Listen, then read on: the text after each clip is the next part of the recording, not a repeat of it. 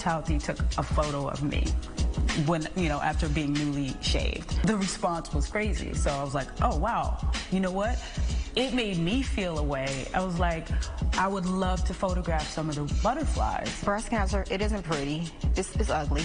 And at times you feel ugly. while you're going through? Being a part of the photo shoot, it got a chance to capture the beauty outside, but remind me how beautiful I am inside as well. You might not feel as womanly or as beautiful as you are, but us looking at you, different story. Welcome to episode number 23 23. of What's Brewing I'm Shelly. I'm Bianca. And I'm Deonna, and here we come together to serve the brew. Absolutely. We are back and rocking our pink. Yes.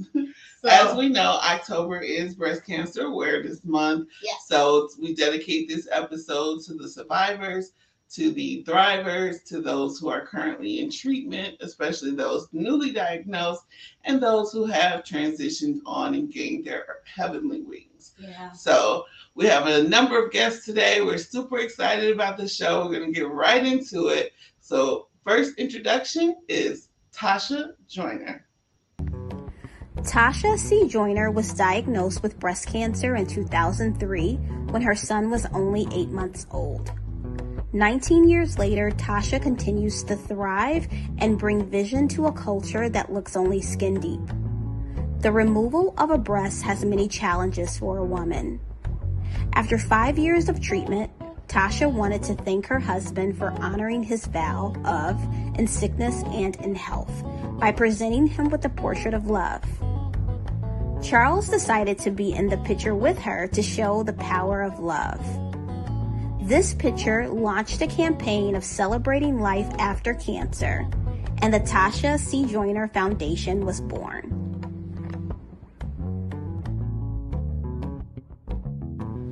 The Tatisa C. Joiner Foundation is a not for profit organization founded in 2008. Its primary mission is to empower, inspire, and encourage survivors to celebrate life by reducing the barriers in their treatment options. TCJF helps newly diagnosed women make informed healthcare decisions by being an advocate for them and identifying gaps in service delivery by offering viable solutions and options during treatment plans.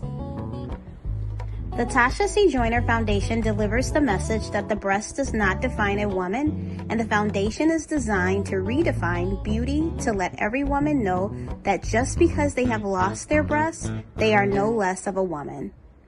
Their beauty is the shell that carries them through this life. It is their spirit that makes them who they are. Oh my. Good That morning. was a beautiful introduction.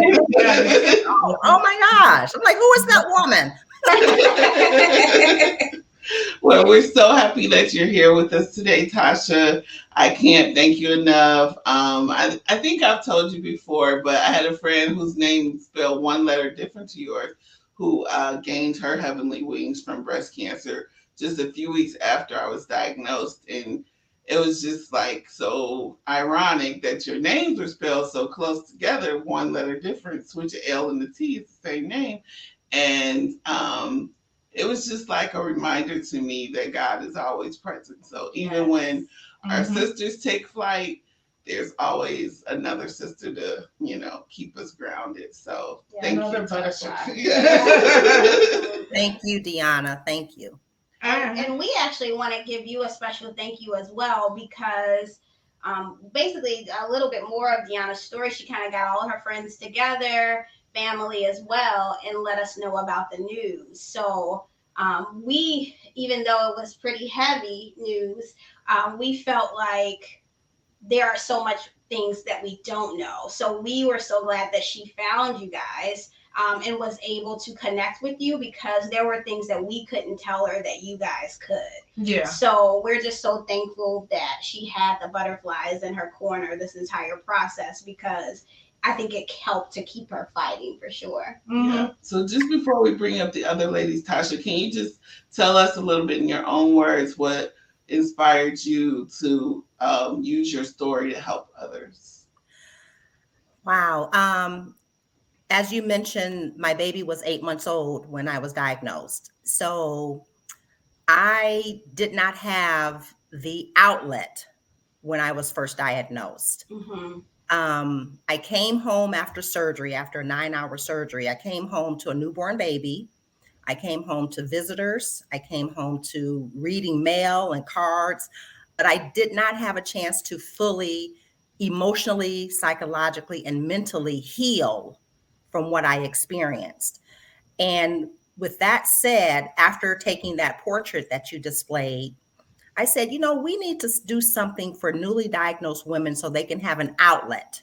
Yeah. And hence, the retreat house was born and the butterflies was born because of the metamorphosis of losing your hair and losing weight and gaining weight and and just having a plethora of things going on in your mind you're going through a metamorphosis so that's what inspired me to make sure that every woman who gets diagnosed who are looking for a place to retreat they have a place to come within the butterfly garden That's Yeah. amazing. Yeah. And we so need it and so appreciate it. Yeah. One other thing I'll mention is that it was my aunt who connected me to Tatisa. Um, she sent me a message after that family Zoom and said, Can I share your information with my friend? I was resistant. I sat on it for a month, but I, I'm so glad that I, you know, decided to allow her to extend my information to Tatisa. And then, like, once we started talking, it felt like I've known her my whole life. So, Yeah. thank you, Tatisa. Um, next, we're going to introduce a very special butterfly. Um, she's actually an honorary butterfly, but we'll just let the uh, introduction let you know who she is.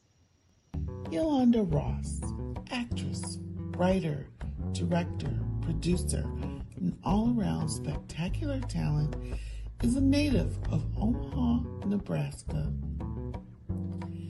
An independent film darling, Yolanda made her feature film debut in the award winning film Stranger Inside in 2001.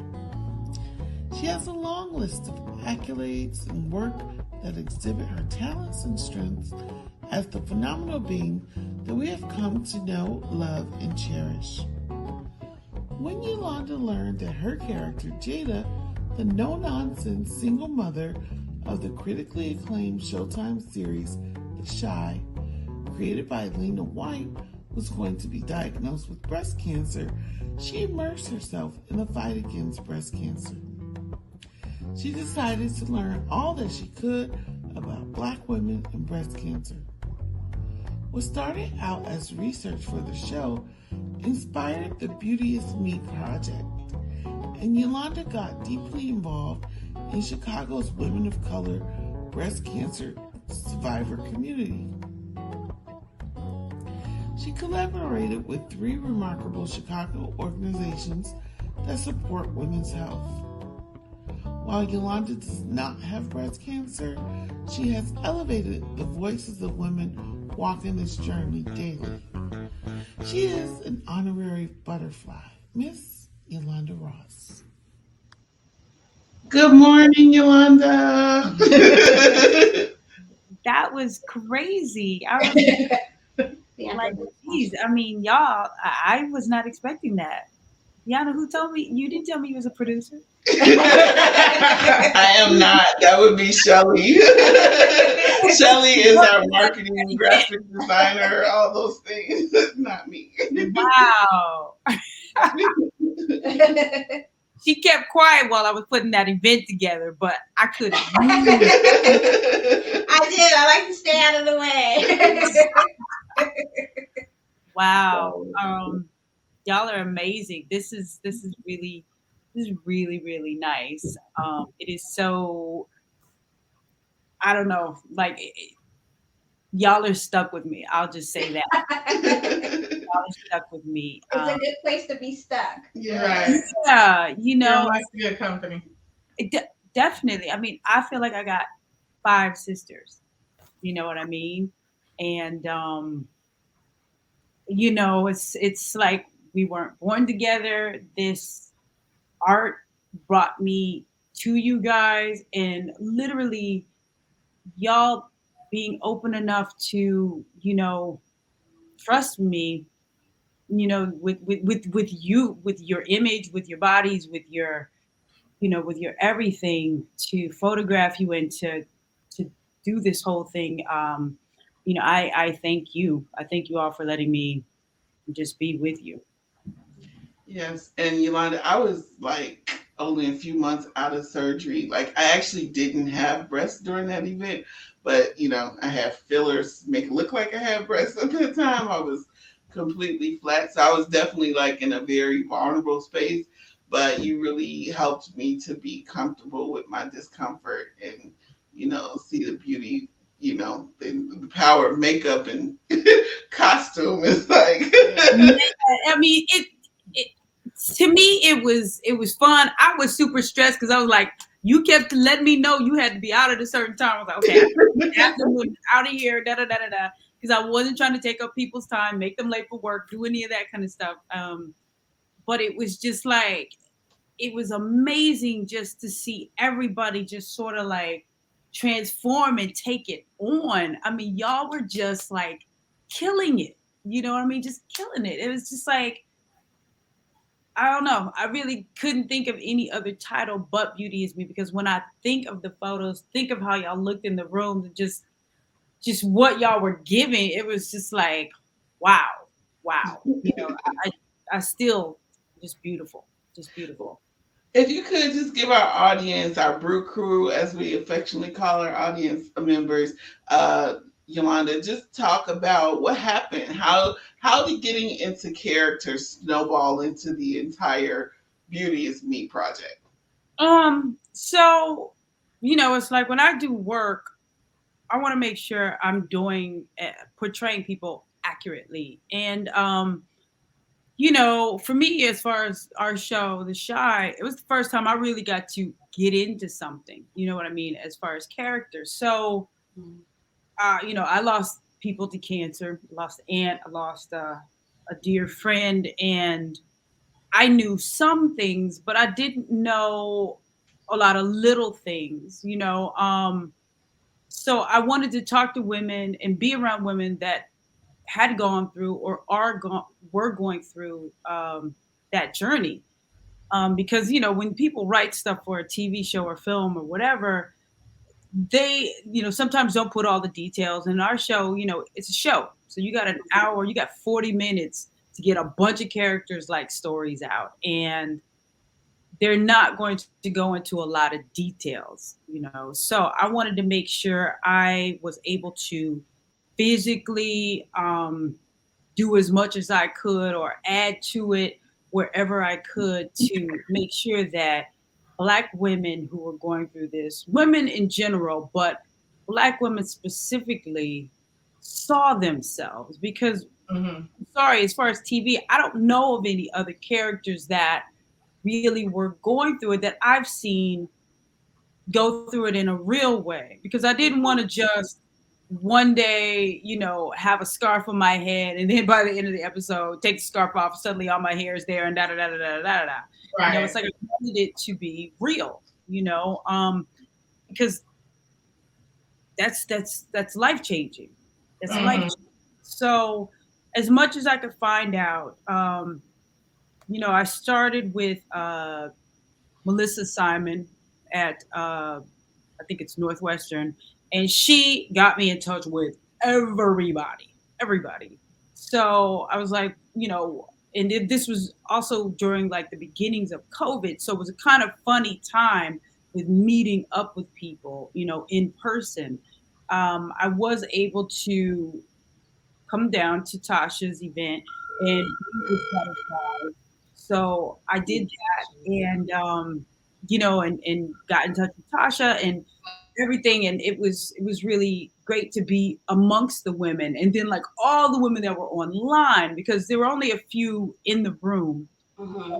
so many women online and just hear the questions you know just like what, what you were saying before it's like, like maybe you know even though you're going through it you don't know everything. And then like your family members might not know everything how to deal with certain things. And you know tatisa's um the butterflies they just there is such a wealth of information there and people helping each other because they know which doctors to go to who does what you know what people to see to help you get into people you know all that kind of stuff um because i mean it, it's not every day people get diagnosed but when you do that's a huge shock and Absolutely. I think uh, one thing that stood out for me when Deonna was going through this journey is she asked for uh, a second opinion.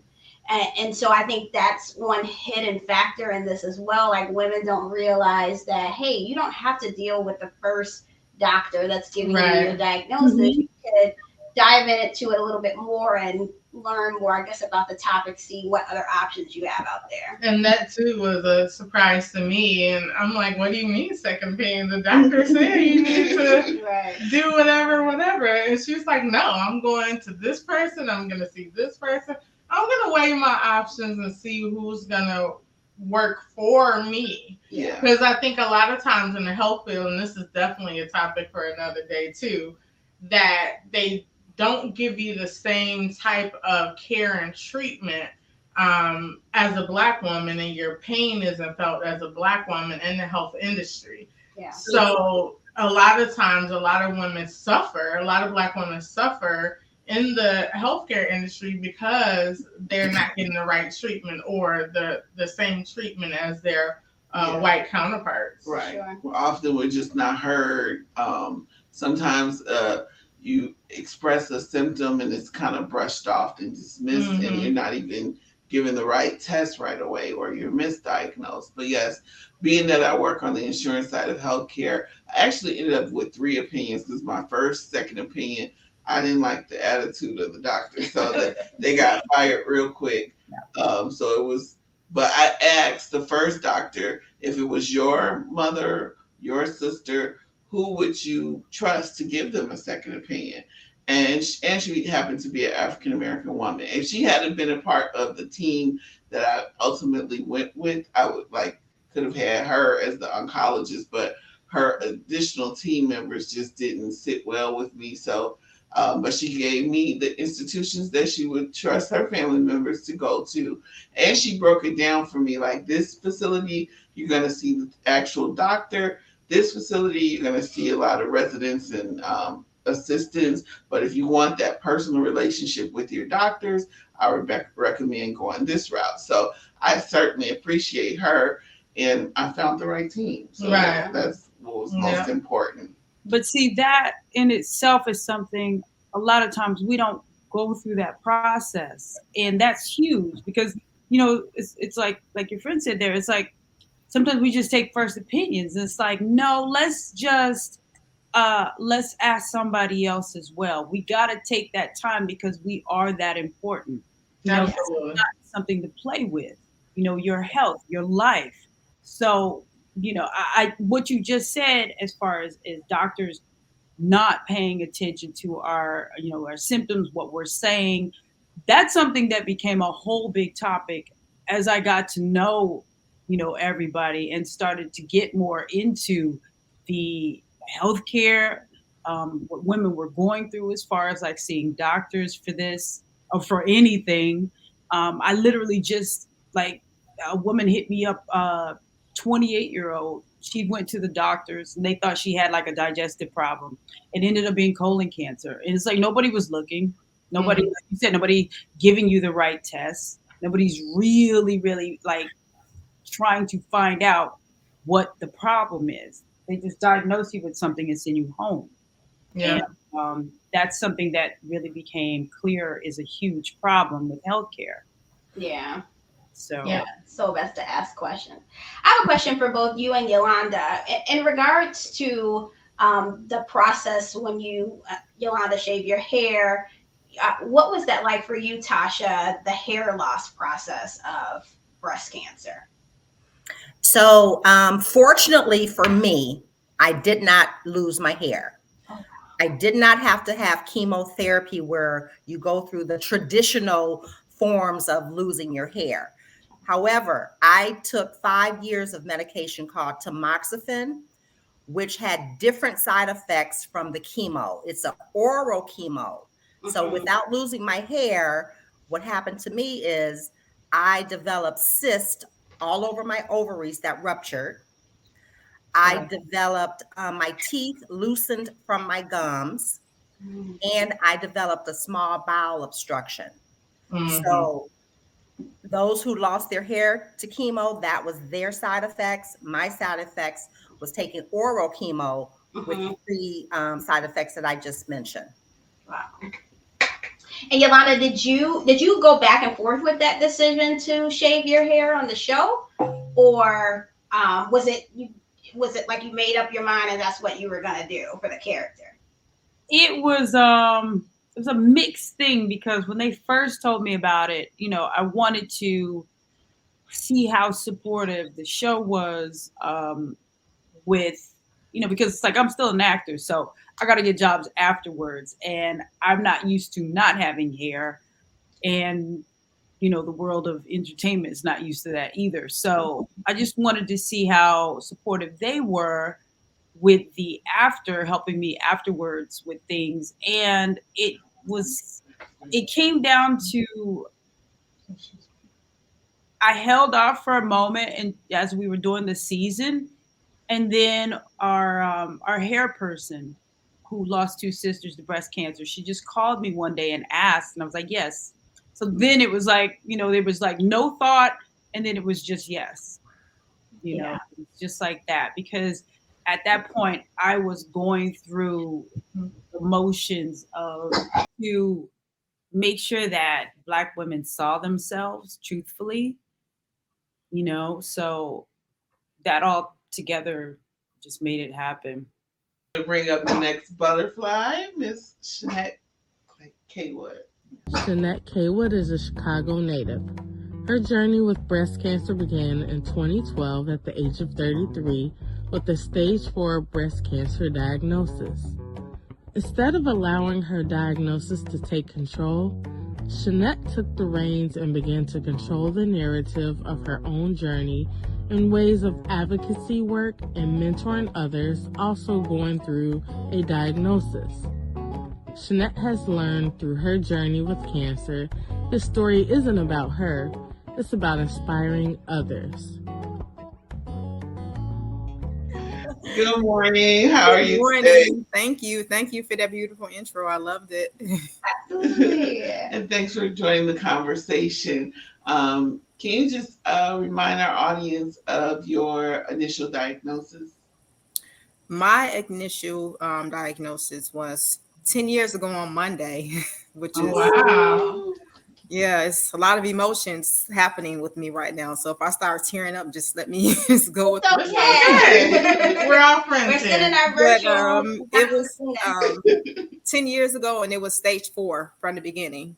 So Mm. once I went in, the um the prognosis wasn't good. The cancer had already spread to my liver and to my spine. So it was um, a thing where everything had to be reactive, and we had to move quick with um, procedures and treatments as far as what we wanted to do.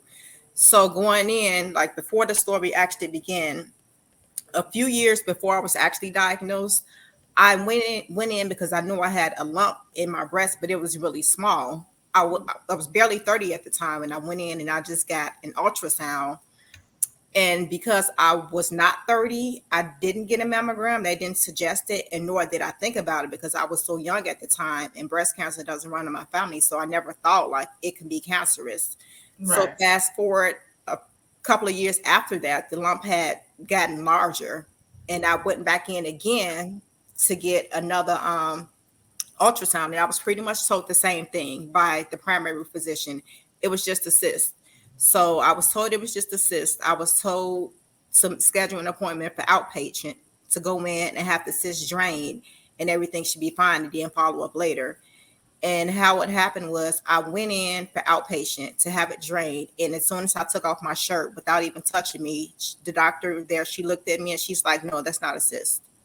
So that day, October 24th, 10 years ago, my life completely changed. That same day, I went in by myself. They sent me in for they sent me down for a mammogram, which I had never had one, an ultrasound, and a biopsy, all in, within that same day. So imagine thinking you're just going to have this procedure done. I had stuff planned afterwards, and you hear this news. So it was the the most devastating day thus far. Yeah, for sure. I, I, one thing that touched me for sure about your story is it's kind of like all of the worst news that you could think. It's like it's not stage one, it's stage four. You know, it's like it, what what else do I have to go through? But I just feel your story is going to help so many women because if it's the same story or a similar story, it's like, well, if she was able to make it through, I know that I will be able to make it through too. Um, so I just find that so beautiful about about your story. So thank you for sharing sharing that with our audience. And Shanette definitely did not let that prognosis stop her from mm-hmm. living. Tell us some of the things you've done over the last 10 years. uh, I know you took a trip, you've taken multiple trips, you started running. Like, oh, cool. let, let, let our audience know how you've been living. I've been controlling the, the, narrative. That's how I've been getting through. Um, my kids say I'm controlling, but they're of course they're gonna say that I'm supposed to control you. so I had to kind of um, grab the reins and, and run with it. I started being more active. I, do, I joined a running group where I was actively in treatment. Um, had to change my mindset to more positive thinking I had to get rid of anything that brought me stress, that you know made me unhappy. It was just a complete lifestyle, physical. It was a physical and mental change. So I started. Um, I became a mentor because for me, helping others, talking to them, getting through, it helped in a weird kind of way. It helped me feel better about what I was going through, knowing that for me it was it was a purpose Mm-hmm. It wasn't for me, it was about me. But this story, and I still say this to this day, it, it was never about me. It was for other people to see how my journey ends and what what's become of me through the journey. I actually took a two week trip to South Africa going through cancer because you know there is it's a stigma. And when they see you with cancer, they just think the worst. It's like, you know, they don't want to talk to you. They don't want to befriend you. You're considered um, just something horrible as if it's your fault. So mm-hmm. just going there, being on that journey, going in hospitals, sitting with patients while they were getting while they were get, receiving their treatments, and even visiting homes of people in South Africa, just sitting there and listening to their stories and praying with them and talking to them, it really gave me a complete sense of purpose about my life, and it made me realize, you know, how selfish we can be in certain um, situations. Mm-hmm. And I just became more open to everything and just more, more, exposed to so much more within this life and everything that I had that I had been through inside this cancer journey. Yeah. So powerful. And the the power the power I take from that is you didn't stop living. Yeah. You decided, hey, whether it's called the kids think it's control or not, you know, you definitely said, I'm gonna take life by the horns and I'm gonna you know, still live and do everything that I want to do. Um, and then here we are 10 years later. Yeah. So, and throw the trip to Africa. and, and look fabulous while doing it. Okay? That's on a lot of people's radar, and it was never on my radar. And I didn't know anyone there that I went with. It was with the group. So I flew there by myself. And when I got there, I met up with 15 people, strangers at that time, but now they're like family Mm-hmm. And when I told people what we're doing, especially my grandmother, "Are you crazy? You going to another country? what and for what?" I'm like, I have to do it. I just knew I would be okay. But even from that moment, I was diagnosed and I left the hospital and I hit the floor. I, I blacked out. People always ask me, How did you know you was gonna be okay? I can't explain it, but something within me just told me, You got this and you're gonna be okay. Yeah. And I that's always been in the back of my mind. Even now, through the worst of times, you know, when I go through my moments, I always it's something in me that tells me I'm gonna be okay, and I just keep going with that. I keep going with that through anything stressful. I just have that in the back of my mind. This time is coming and it's going, and you're gonna be okay. Mm-hmm. Yes, it's testament to that. You know, man's extremities is just God's, you know, possibilities. Like just getting started, like the diagnosis and the prognosis that is based on science and facts and all of those things. But you know, we know that there's a difference between facts and truth. That's something my Yeah. spiritual leaders taught me that the facts are the facts. Yes, this is the diagnosis, is the prognosis. But the truth is that God has his own timing that man cannot define.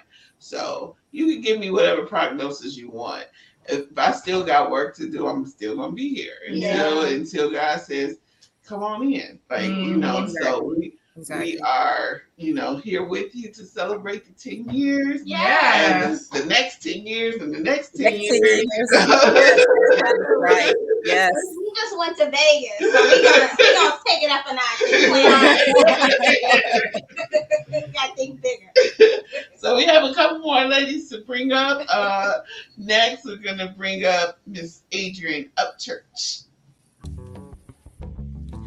Adrian Upchurch, warrior and survivor.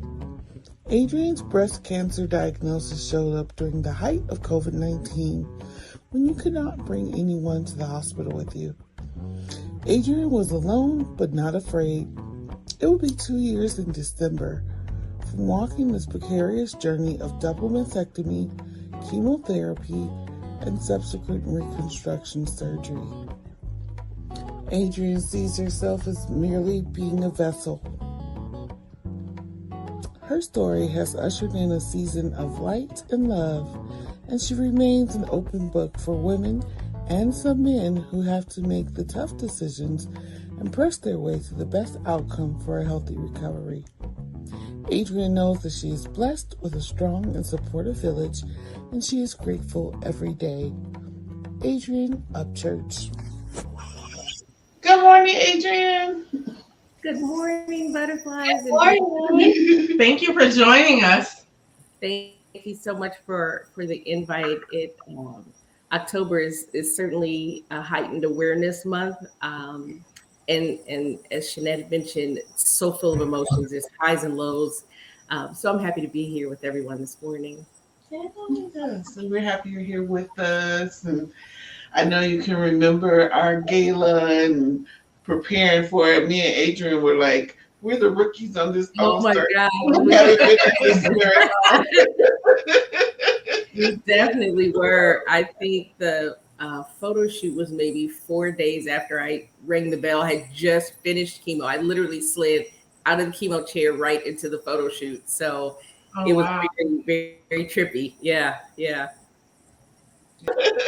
So, Adrian, um, tell us a little bit about how it's been now that we're we're not as uh, rookie as we were during the project. right, right. Feeling definitely more like a veteran. Um, I would have to say that these last two years, um, it- I kind of call my journey a wheel in the middle of a wheel.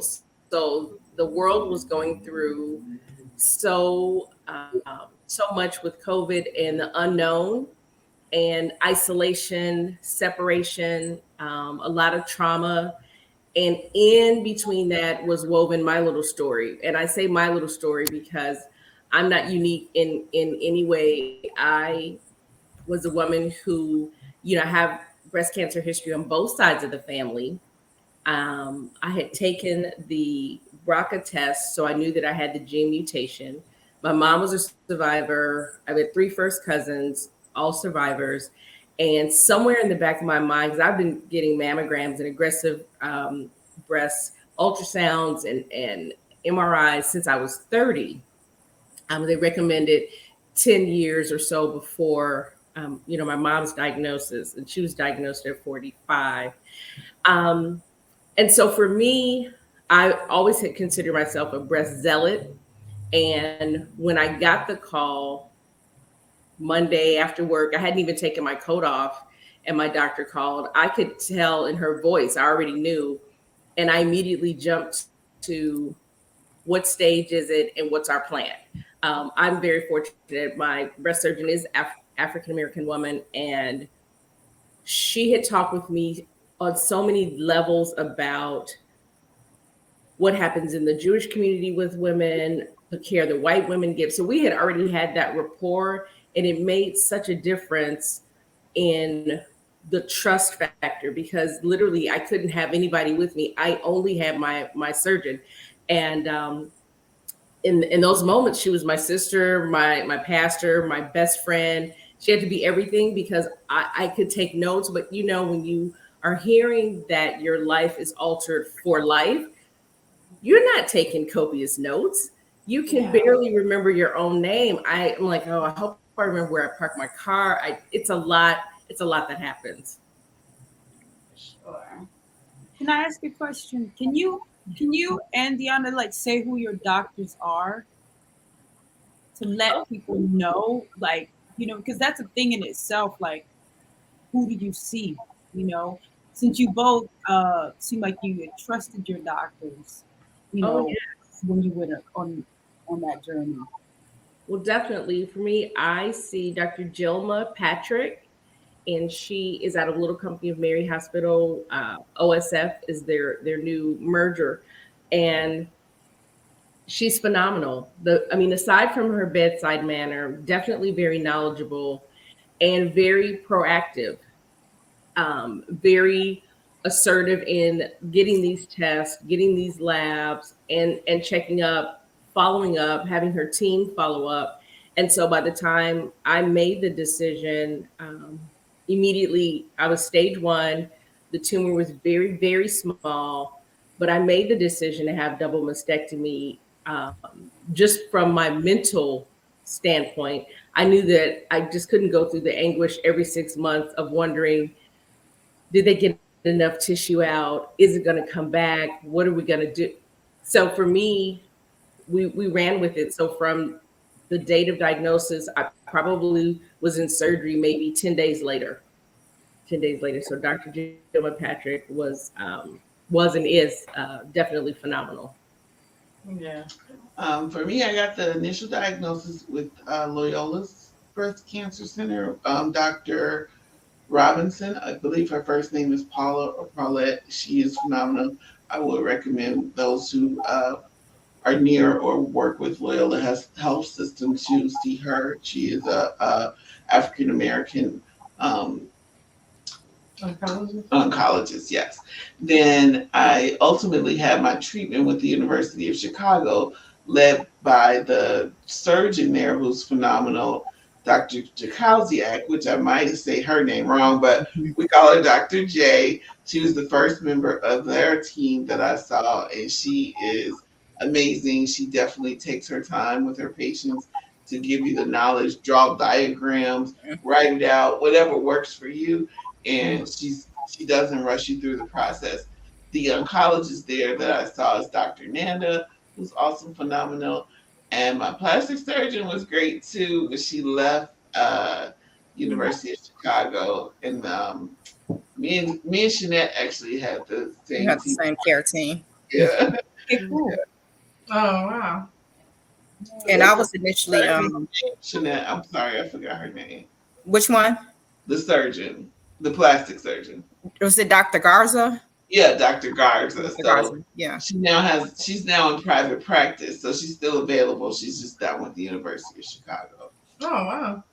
Yeah. And I wasn't diagnosed at University of Chicago. I was diagnosed at Rush. And for me, I didn't like the bedside manner of when I was told I was the first diagnosed. To me, it was it was too casual and there wasn't much compassion with it. And it just I just wasn't feeling it. My my spirit and the vibe it just was it wasn't comfortable for me. And when I went to the University of Chicago, Dr. Nanda, as um, Deonna has stated, she's simply amazing. And I feel as though with her, it's um, it's not just a patient doctor relationship. She actually listens to you and she tells you, she gives you her opinion and lets you decide on what's best. And the same with Dr. just just the Scobiac, the um the breast surgeon, the same. She draw her little diagrams, send you home with stuff. it's like, oh, just think about it, or call me or text me with any questions. And then for me, when it comes to the scans, most people when they have their scans, they don't get them back for a couple of days or you know a week. With my physician, with the physicians there, a lot of times before I've made it home, they are my doctor is already emailing or letting me know the results are in and everything is looking good or if it's not looking good. So just that alone it's it meant a, a whole lot to me to have that care team that I feel is there 24 7 when you need them. Yeah.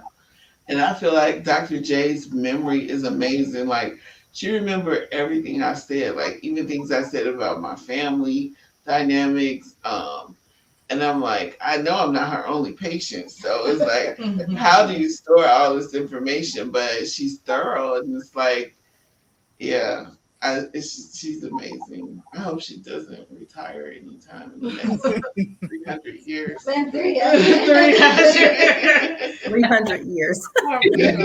yeah, definitely is important. You know, as you guys were all speaking, I was just sitting here, kind of like having a a- not an outer body experience. Like, if this was me Mhm. and I walked in, I had a lump, and they said it was a cyst, and you know, I'm going there, minding my business, got plans later. I'm going to lunch with my friends, whatever. How how would that? How would I take it? Like that's just so. That's just you know.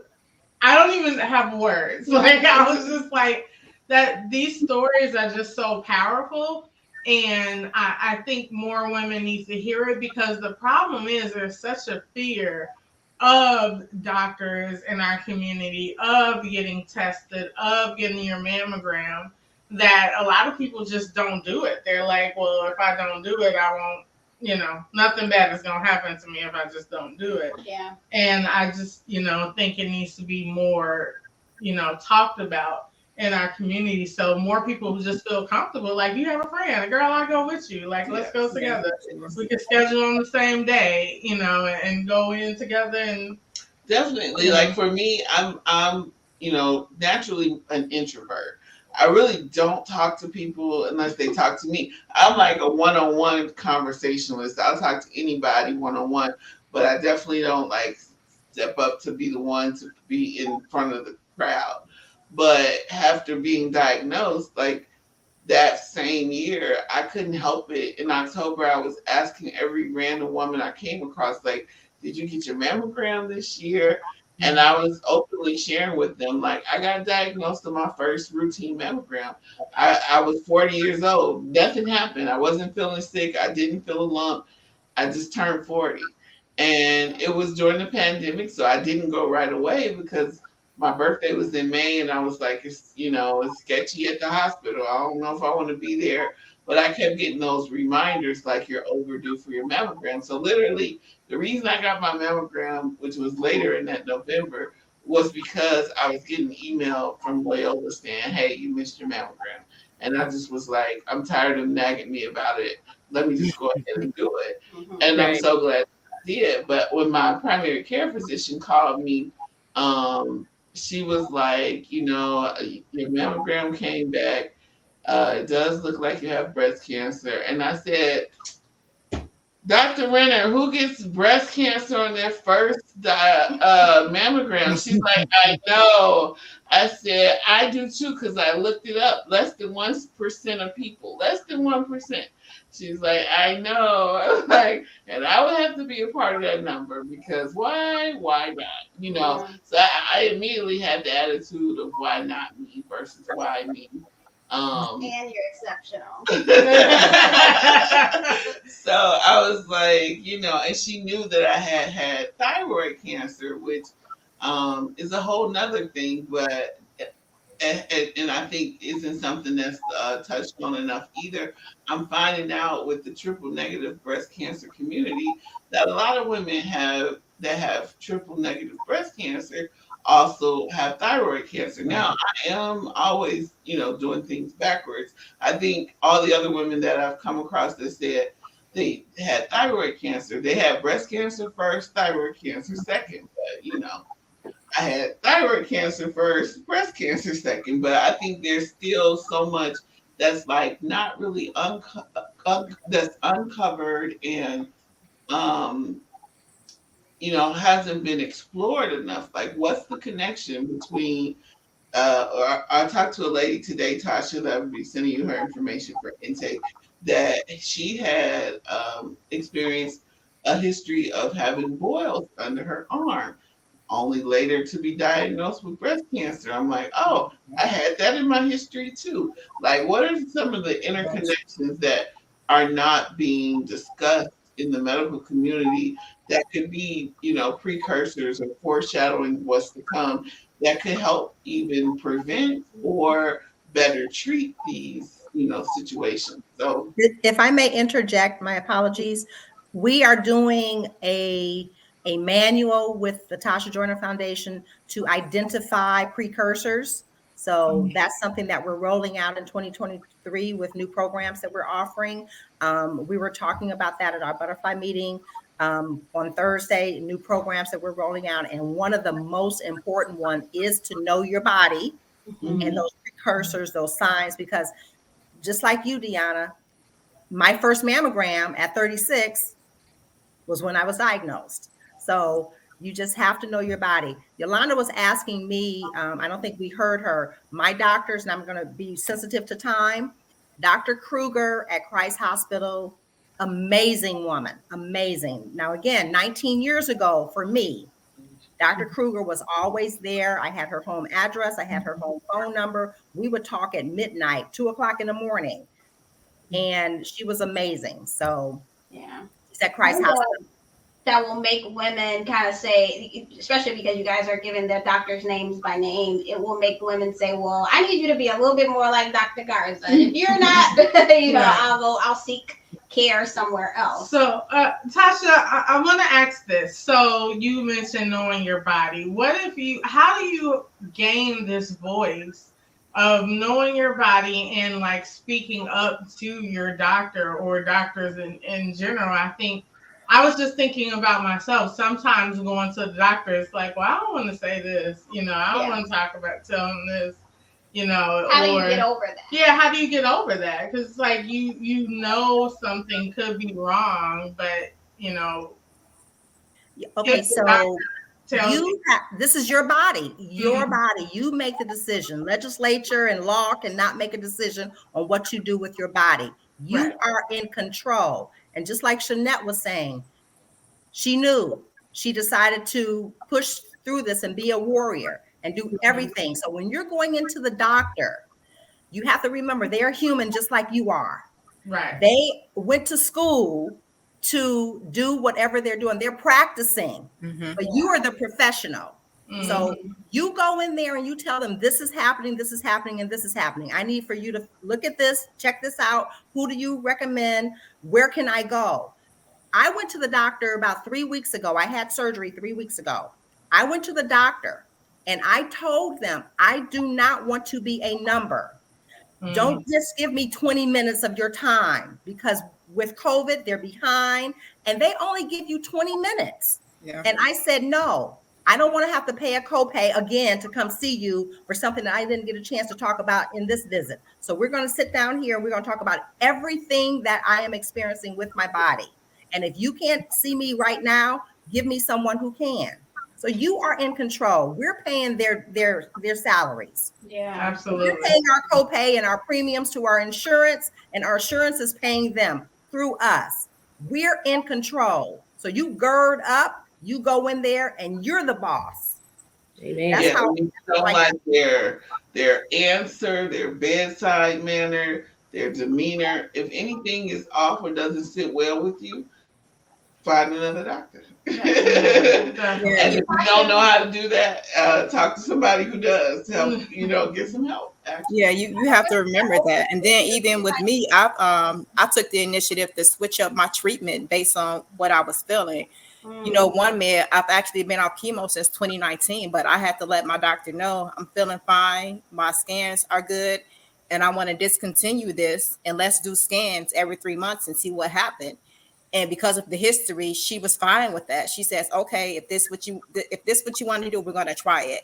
And we tried it and i've been off um, IV chemo since 2019 now had i not had i not took that initiative to go in and say that it was scary because i had to consider my health as well as my kids. You know it, it was taking a chance but you know my voice i'm going to be okay. In the back of my mind you're going to be okay.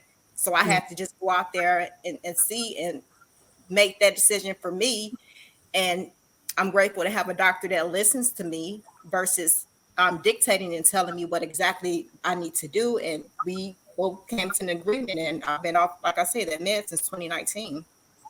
Wow, that's definitely incredible. That was, you know, good information for anyone, not not even just with breast cancer, just you know, navigating the medical field in general. Um, because I think a lot of people just don't either a know how to use their voice or are afraid to. Um, because they're, you know, like I said, when Deonna said that I'm getting a second opinion and a third opinion, I was like, well, wait, didn't the doctor say you need to do this? So, you know, why are you getting all these different opinions? And I'm so glad she did. And I learned so much from her just watching her journey of how, you know, you don't have to accept anything. You're, mm-hmm. you know, you you are in control. Yeah. So I, I definitely love that about your journey. I'm like, okay, I could do that. I have a question to pose to Yolanda, Bianca, and Shelly as being women who support women who have this diagnosis and going through this journey, what advice would you give uh, to someone on how to best support a loved one going through this cancer journey, or specifically, Yolanda, for artists who have the opportunity to emulate the lives of someone going through something? How would you, uh, what advice would you give someone to you know, use their platform in support of any type of, you know, cancer diagnosis or critical illness.